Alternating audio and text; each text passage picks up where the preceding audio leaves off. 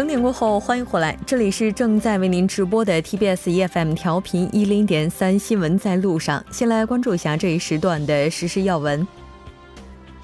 韩国国土交通部二十七日在政府世宗大厦发表了八二七房地产对策。为了抑制首尔房价，韩国政府将中路区、东大门区、铜雀区和中区四个区域划为投机地区。京畿道光明市以及河南市则被指定为投机过热地区。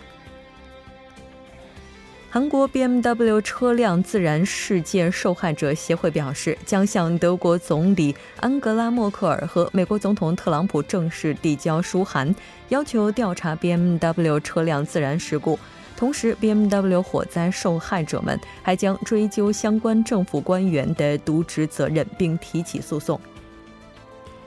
韩国南部的集中暴雨目前已经造成居民受灾紧急转移，并出现房屋车辆水患。二十八日，以韩国中部地区为中心，全韩的大部分地区将迎来降雨，需注意防范。八月二十六日，中国交通运输部联合公安部等单位约谈滴滴公司的结果显示。自八月二十七日起，滴滴将在中国范围内下线顺风车业务，重新评估业务模式。此外，监管部门要求即日起，滴滴不得再新接入未经许可的车辆和人员，并加快清退已接入的不合格车辆和人员。好的，以上就是今天这一时段的时事要闻。接下来的一个小时将为您带来我们今天的科技最前沿、新闻放大镜以及新闻中的历史。稍后是广告时间，广告过后马上回来。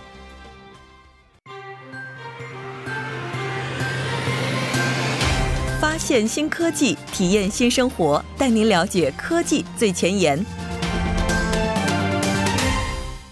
好的，欢迎回来！科技最前沿带您了解科技最前沿的信息。接下来马上请出栏目嘉宾董科，董科你好，木真你好，很高兴和您一起来了解本周的科技最前沿。那今天您带来的主题是什么呢？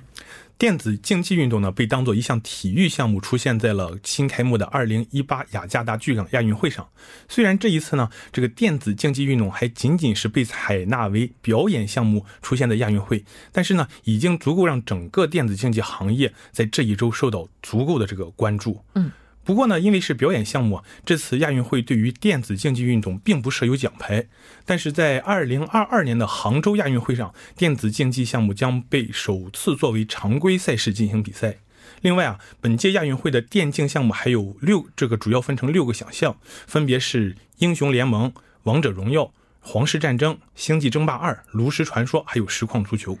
其实提到电子竞技的话，我不知道还有多少朋友会有这样的一个概念啊，就是玩物丧志，觉得它还是属于娱乐项目当中的一种哈。这个把它作为电子竞技，可以说其实在很多国家都已经被认可了，包括我们这个上岩洞附近也是有这个电子竞技中心的。那咱们来看一下，到底什么是电子竞技？对，我先给大家说一下这个电子竞技。那我们把它说的这个官方一点啊，那电子竞技运动呢，它就是利用电子设备作为运动器械进行人与人之间的这个智力对抗的运动。嗯，那它的基本特征呢，在它的名字里体现的就非常全面。首先啊，你看这个电子，那就是它的这个方式还有手段，就是指这项运动呢是借助信息技术为核心的各种软硬件，以及呢由其营造的环境来进行。这类似于像是传统体育项目中的这个器材和场地，嗯，那在电子竞技运动中呢，器材依赖信息技术来实现，这也是电子竞技和传统体育项目的不同之处。嗯，另一方面呢，这个除了电子，我们还有一个词竞技，那它就指这个体育的本质特征就是对抗。嗯，作为一个体育项目啊，对抗是最基本的特征。电子竞技运动呢，有很多的分类和项目，但核心一定是对抗比赛。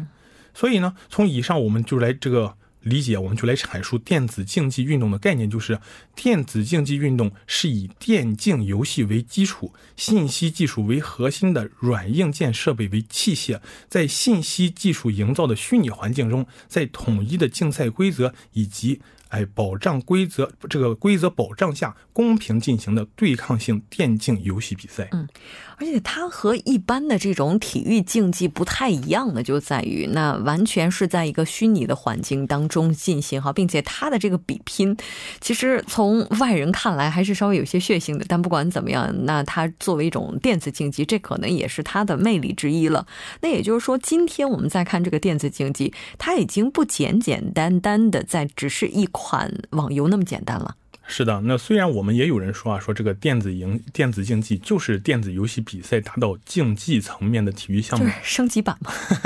但是，但是怎么说呢？我们我们客观一点啊，这个网络游戏等于电子竞技这种观点其实是。不正确的，嗯，因为呢，这个随着游戏产业的发展，电竞项目的这个不断更替，电子竞技它早已经是这个不再局限于 IP 直连或者是局域网的这种单机游戏了。嗯，尽管呢，这个网络游戏在发展、运营、付费方式以及这个游戏的平台构建上都有很大的不同，但这并不能影响一些这个平衡性和对抗性很强的网游加入到这个电竞项目中。嗯，不管是这个单机游戏还是网络游戏，只要符合电子。竞技这两个特征，那么呢，他们就可以被称为广义上的这个电子竞技游戏。嗯，是的。那我们可不可以换一种理解方式？就电子竞技它和电脑游戏之间的关系，那也就是职业和业余的关系呢？呃，其实呢，你可以用，我觉得在这可以做一个类比啊。嗯，就是你可以想想这个足球项目和这个电子竞技这个。进进行的这些这些这之间的这些相同点，嗯，那玩游戏的话，你看就好像是踢足球，那我们平时都在踢，然后那玩也都在玩游戏，那就好像怎么说呢？你看电子竞技的比赛，就好像是看这个足球比赛，观众在这两方面的这个体验呢，首先它就是不同的。而对于这个选手来说，对于职业的电竞运动员来说，那电竞就是他们的职业。他们会在这条路上呢追逐自己的命梦想。平时打游戏的话呢，它是个人行为；但是呢，如果是到了这个电竞场在上这个场的场地的话，那就包含着体育这个对抗的性质。嗯，就跟体育项目一样，那这个电子竞技项目首先也是一定要有公平性，其次就是观赏性，这才构成了电子竞技比赛。而不管是这个电竞也好，传统体育也好，人们都是通过这些项目来对生活的这个压力和情绪进行释放。在这一点上，这个电竞还有传统体育，它是共通的。嗯。那既然说到体育了，那 其实我觉得可能有一些朋友也会有这样的一个疑惑啊，就是说电子竞技它到底体现了怎样的一个体育精神呢？跟体育有什么关联呢？是的，是的，你想想，那首先呢，这个去年的时候啊，在当地时间二零一七年十月二十八号的时候，是在瑞士洛桑举行的国际奥委会第六届峰会上，这个代表们当时就对这个电子竞技产业的快速发展进行讨论，最终同意将其视为一项运动。为什么这么说呢？这个电子竞技呢，这种全新的体育运动，它体现的这个体育精神其实很好理解。你想想，你就除了像是这个，我们刚才把它拿这个足球运动跟它做对比，是吧？我们也可以把它想象成是这个棋类运动。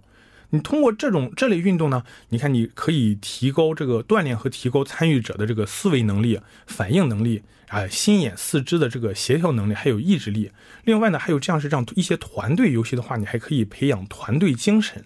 另外啊，这个职业的这个电竞选手，他并非是每天所有的时间他都在这个电脑前训练打游戏。你对于一些电竞选手来说啊，他们还会在这个训练之外的时间锻炼身体。那也正是因为平时这种对身体的不松懈，所以他们才能够承受住那些那个高强度的比赛。那这不就是不放弃的体育精神吗？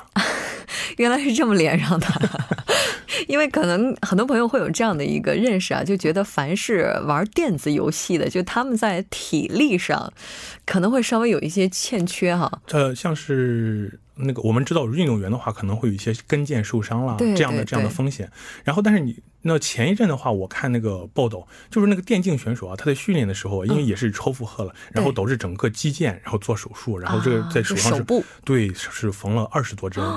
他们的这个训练强度也是非常大的，也就是说，他们这个训练也会直接造成身体这个固定部位的受损。对，这都是需要超越常人的体育力和这个体育精神的这个类。和意志力来支撑的。呃，是的，不管怎么样，今年雅加达亚运会上把它作为体育观赏性的项目引入，本身就是对这个项目的一种认可吧。是的。那韩国应该说在电子竞技这方面的实力也是非常强大的吧？对，在电子竞技的整体实力和能力上呢，韩国是被全世界都非常认同的。那可以说，韩国如果说自己是第二的话呢，也很少有国家敢说自己是第一啊。哦，对，当然呢，这也跟韩国政府的权力支持分不开。文化体育观光部和韩国创意内容署都是在这方面上非常活跃的。嗯，那看好这次亚运会的宣传结果，韩国创意内容署就认为啊，今年的韩国电子竞技规模将超过一千亿韩元。嗯，那所以也就难怪当时那是好多年前，荷兰当时是魔兽争霸的职业电子竞技选手。Gruby 他就曾经表示啊，说这个专业游戏之所以能有今天的形式和规模，很大程度上呢要归功于韩国人。其他国家花费数年的时间追赶，现在呢还在模仿韩国电子竞技的成功模式。哇，还在模仿？是的。哇，但是不管怎么样，我觉得电子竞技的话，对于所有的家长朋友来讲，这应该都是心里的一根刺吧。因为不管怎么样，想要玩到这个职业水准的话，可能前期的投入，当然我指的这个投入不一定指的是经济上的，也可能会有这个放弃一部分的学业啊等等。这对于非常关注学生成绩的家长朋友来讲啊，那这真的是哦，可能永远都要战胜了自己的一个心魔。但是不管怎么。样，那它既然作为电子竞技项目已经得到了某种程度上的认可，可能接下来呢就是需要去改善我们的认识了。好的，非常感谢董科带来今天的这一期节目，我们下期再见。谢谢木真。稍后来关注一下这一时段的路况、交通以及天气信息。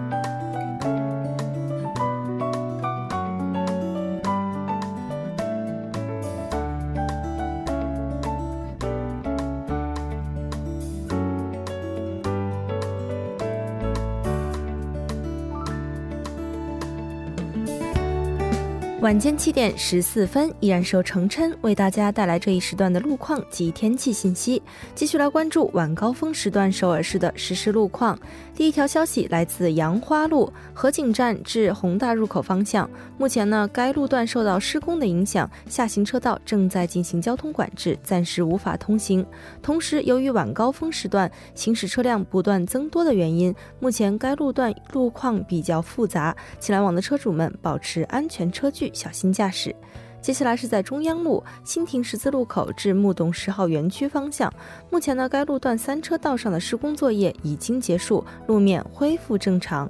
下一则路况来自江南大路汉南高速公路转换出入口至汉南大桥南端，不久之前呢发生在该路段六车道上的追尾事故已经得到及时的处理，六车道恢复正常，您可以放心通行。好的，继续来关注天气。到明天为止，中青道和南部地区的降雨量将达到三十到八十毫米，首都圈和江原道地区呢也会达到六十毫米。特别是从今天晚间时段开始到明天凌晨时段为止，中青道的南部地区有可能会出现集中暴雨的现象，公众需要加强防范累积降雨呢有可能引发的次生灾害。一起来关注首尔市未来二十四小时的天气预报。今天夜间至明天凌晨阴转阵雨，最低气温二十二度；明天白天阴转小雨，最高气温二十七度。好的，以上就是这一时段的天气与路况信息，我们稍后再见。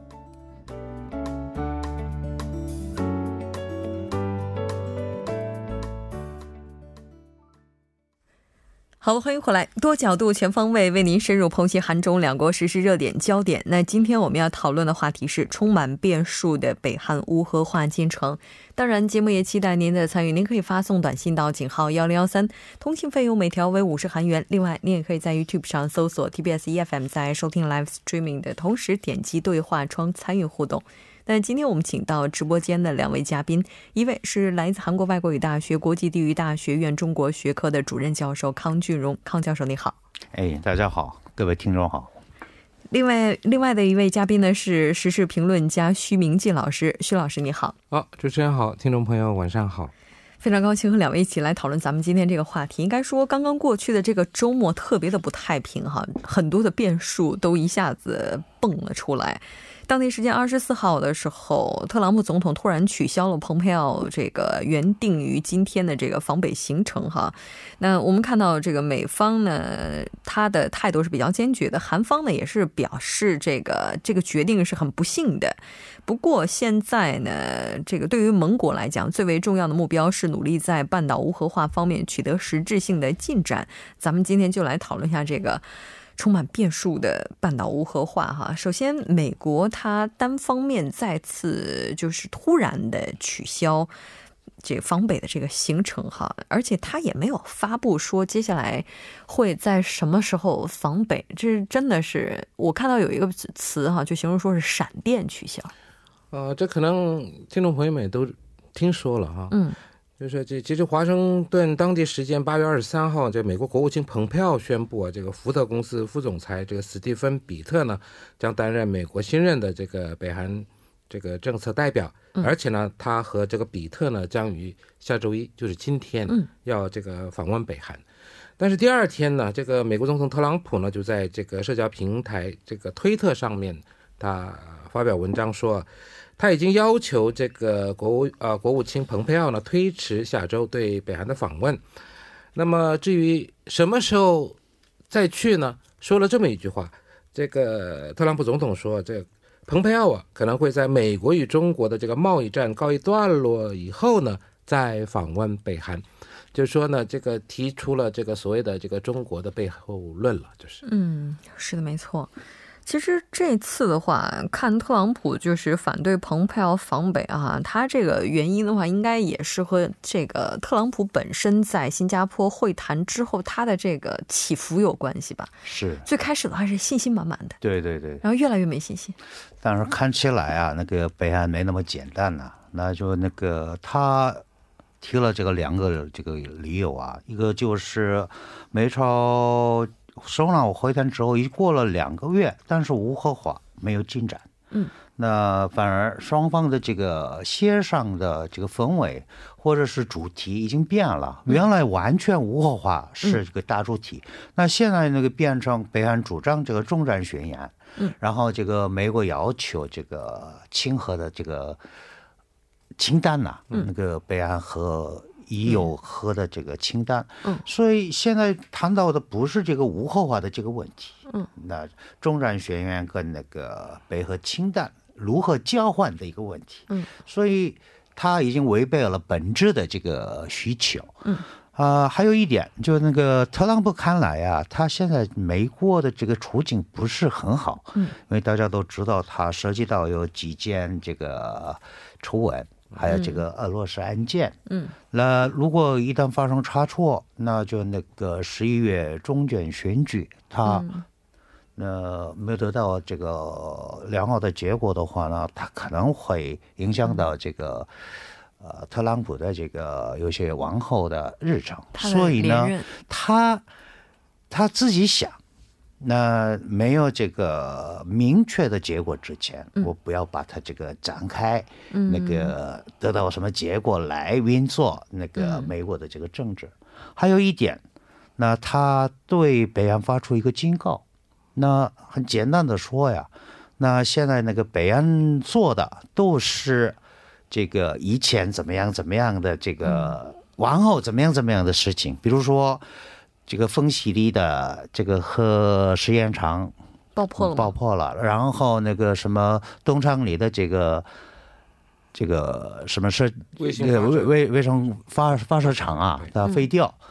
但是哪那都那个牵涉到往后未来的这个核跟这个导弹的问题。那现在美国需要的是什么？你你现在已有的、现在持有的核怎么处理？嗯，设施怎么处理？那所以呢，他就那个发出一个警告，那往后的这个日程上啊，那一定要那个您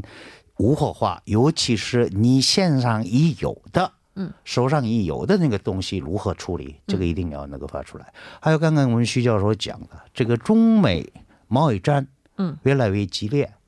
那他一直这个特朗普一直怀疑，嗯，背后中国。推这个推动这个北韩阻碍无核化进程，所以呢，这个中美贸易战解决之前，嗯他蓬佩奥绝对不会再访问，就是无限期的延期啊。所以呢，这对那个中国要求，那就那个你们一定跟我们合作这个意思。是还有很多韩国媒体都没提到，那那是对于南韩政府的一种警告。嗯为什么呢？其实这个我们四月二十七号版本点宣言，嗯，那现在那个南北合作项目很多嘛，对，那这个无火化没有进展这个情况之下呢，我们韩国政府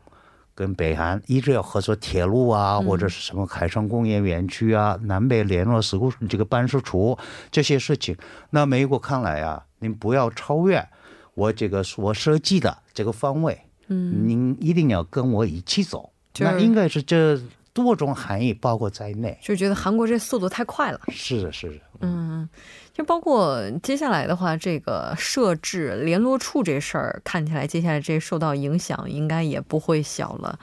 但是还有一个时间点哈，这个这次的话，北韩应该说九月九号的时候是他的见证日，然后建立政权的日子。我看到这个说是北韩方邀请蓬佩奥第四次访北，他的目的可能也是希望就展示给国内的百姓说，你看，我希望赶快结束这种很混乱的局面。呃，我现在呢正在努力的去改善和美国之间的关系等等。那应该说，这次特朗普取消蓬佩奥访北的话，那可能北这个北韩如果他真的有这个想法的话，那肯定也是受到影响的。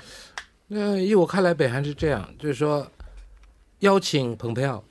然后呢，就是再邀请中国国家主席习近平，嗯啊、他这个出席他们的这个所谓的这阅兵式，就是、